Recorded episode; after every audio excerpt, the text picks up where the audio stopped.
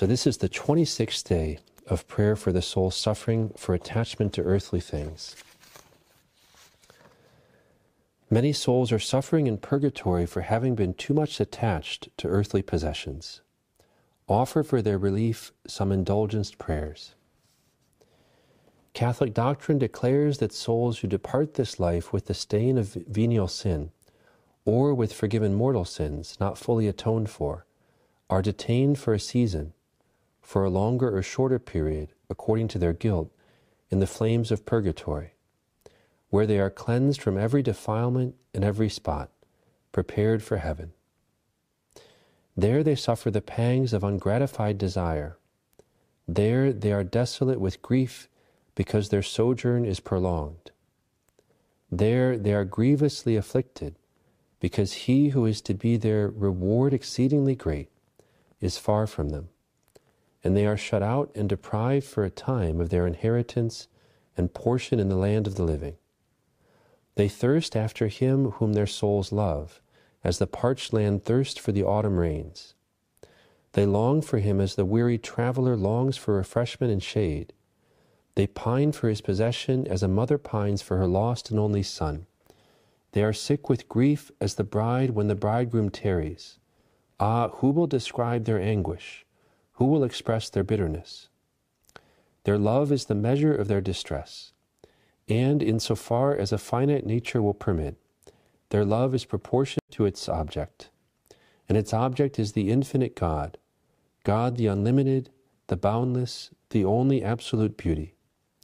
To measure their grief, then, we must measure God's loveliness. To gauge the depth of their pain, we must sound the bottomless abyss of God's perfections. But who can do this? Let it suffice then to say that their pains are beyond all computation and exceed all thought and power of utterance. Such is the doctrine of the Church of Christ. What a perfect flood of light it casts over the being of God. Into what startling relief it brings out the dazzling brightness of His purity, which cannot suffer a sin stained soul to approach it. How wondrously it reveals His hatred of sin and his abhorrence of all defilement. How it lights up, in a word, the whole position of God, and points to him as the center and circumference, circumference, the beginning and end, the Alpha and Omega of all things. All things become desirable or undesirable, pleasant or unpleasant, good or bad, merely as related to him. His attitude determines and regulates all things, gives to them their fairness and attractions, clothes them with grace and beauty, and makes them what they are. So soon as the soul has shuffled off its mortal coil, it finds itself, so to speak, within the circle of God's attraction. It is impelled toward Him with the utmost violence, as the meteor is impelled toward the earth. What now happens? There may be no grievous sin to raise an impenetrable obstacle a wall of brass between it and God. Nevertheless, if there be but venial sins, or the slightest failing, imperfections light as air, they will act upon it as the atmosphere upon the meteor.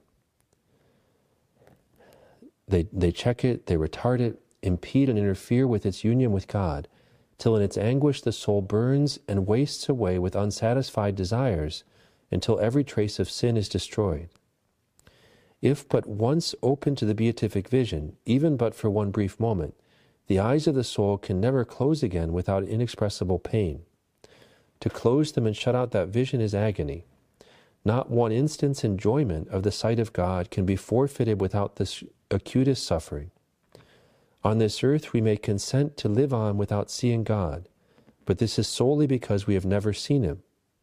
Once we see God, then to live any longer without seeing Him is impossible. For such a one, all true life has ended. The soul may yet exist, it must exist, but it is only in the throes of death. Eternal death is, in fact, nothing more than the eternal closing of the eyes upon the vision of God. Hence the eternal darkness.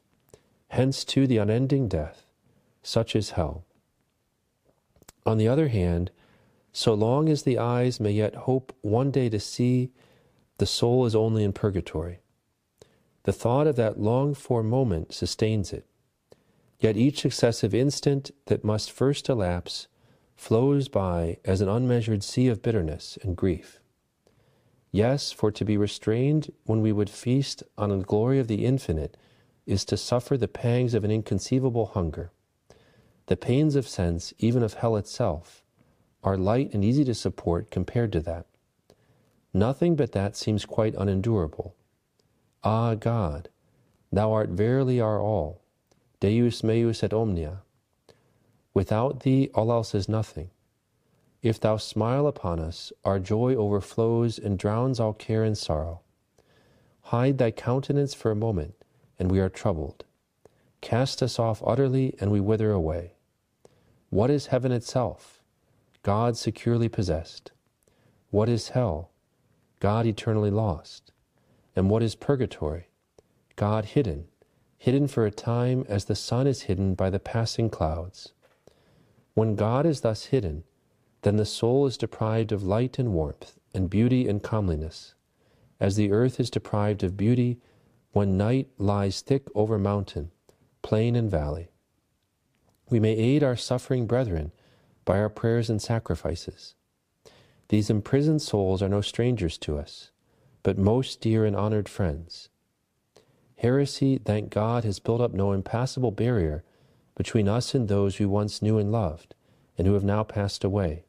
They are still our friends, yea, more our friends than ever, and we may still extend toward them a helping hand in the hour of their trial. Let us hearken to their cry Have pity on me, at least you, my friends, and do our best to succor them. now, this beautiful story of conversion. The following story, showing the interest taken by the holy souls in those whom they loved on earth, was related by the Reverend Father Schroeder in a sermon he preached in the cathedral at Munich, Munich, Germany. And he said he had the details from the priest to whom it occurred. Late on a stormy evening, a priest of one of the parish churches of Vienna opened the door himself on hearing a loud ring at his door. A lady entered, saying she had been sent to require his immediate attendance for a gentleman in danger of death, adding that the distance was considerable, and begging he would take the Holy Viaticum. As soon as the priest was ready, she accompanied him to the parish church to procure the Blessed Sacrament, and said she would go before to show him the way. The night was wild, and before they had reached their destination, a house in the suburbs, a hurricane was blowing and the snowstorm was terrific. The lady stopped, saying, This is the gentleman's house, and she rang the bell. As the door was not opened, she did so a second time. On looking around, the priest found she was gone. Then the window was opened, and an elderly gentleman called out to know what was wanted. The priest answered that he had been hurriedly sent for to attend a dying man. There is no dying man in this house, the gentleman answered, and no one is sick. It is quite a mistake. He was about to close the window when, moved by a natural feeling of compassion for the poor priest, he could scarcely, who could scarcely stand, he added, But if you would like to take shelter till the storm is past, you are welcome. So he opened the door and showed him into a sitting room, and set his lamp down on a table. He then threw open a door at the other end of the room, and disclosed a small oratory, in which there was an altar, a large image of our Blessed Lady, and a lamp burning before it, saying, there you can deposit your burden.